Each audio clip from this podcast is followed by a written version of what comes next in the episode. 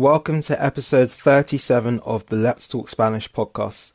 This week we're going to the world of tennis, and I'm going to speak about one of the most famous players in current times, and that player is Spaniard Rafael Nadal. Nadal has had an incredible career that still has not finished yet, including many epic matches and many trophies along the way, including nineteen Grand Slams. I'm going to speak about these and more in today's episode, so I hope you enjoy, and let's talk Spanish.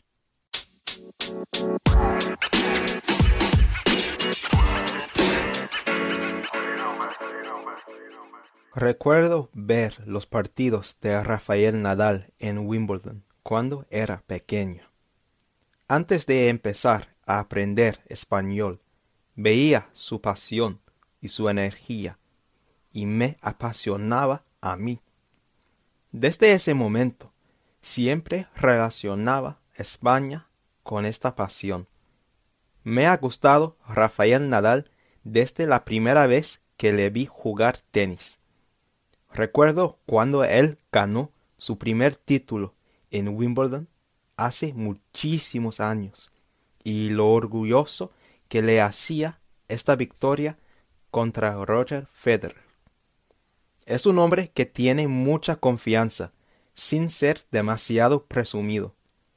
Creo que el español es un hombre muy encantador alrededor del mundo. Voy a hablar sobre la vida y la carrera de Rafa, apodado el Rey de la Tierra Batida. Rafael Nadal nació el tres de junio de mil novecientos ochenta y seis en Manacor, un pueblo de la isla de Mallorca que forma parte de las Islas Baleares de España. Su nombre completo es Rafael Nadal Parera.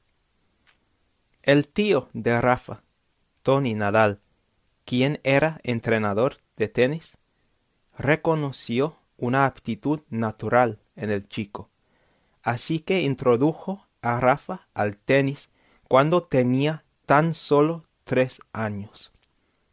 Como niño, Nadal era un buen futbolista a la vez que era un tenista prometedor. Cuando tenía ocho años, ganó su primer campeonato regional de tenis. En realidad, Rafa es diestro, right-handed. Sin embargo, en esta época, su tío le animó a jugar zurdo, left-handed, para poder tener una ventaja natural en la cancha de tenis. Cuando tenía doce años, Rafa ganó el título español y el título europeo de su grupo de edad. Todavía estaba jugando fútbol, así que su padre le hizo escoger entre el fútbol y el tenis para que pudiera seguir concentrándose en sus deberes también. Nadal escogió el fútbol, y es el fin de la historia. Claro que bromeo. Nadal escogió el tenis, y tuvo que dejar de jugar fútbol de inmediato. Nadal se convirtió en jugador profesional, he turned professional, en dos mil uno. A la edad de quince años.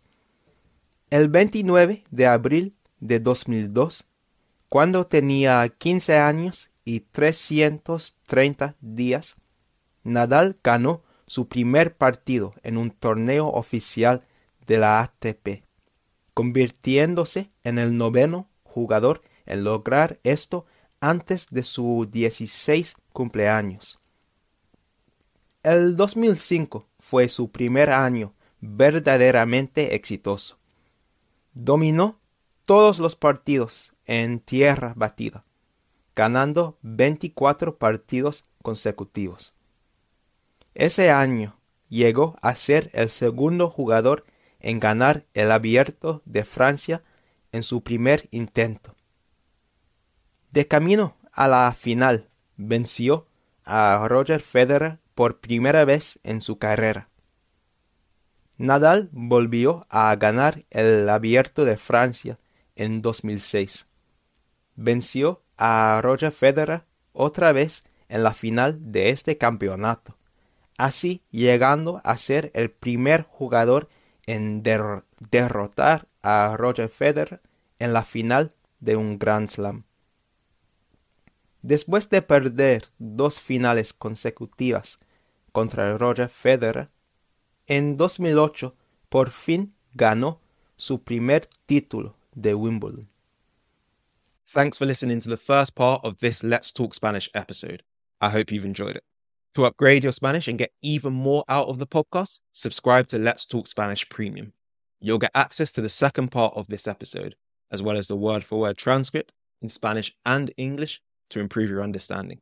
You'll also get the transcripts for all previous episodes, extended versions of previous episodes, and access to the full twenty-episode Beginner's Corner series, a series of short, digestible episodes made specifically with beginners in mind.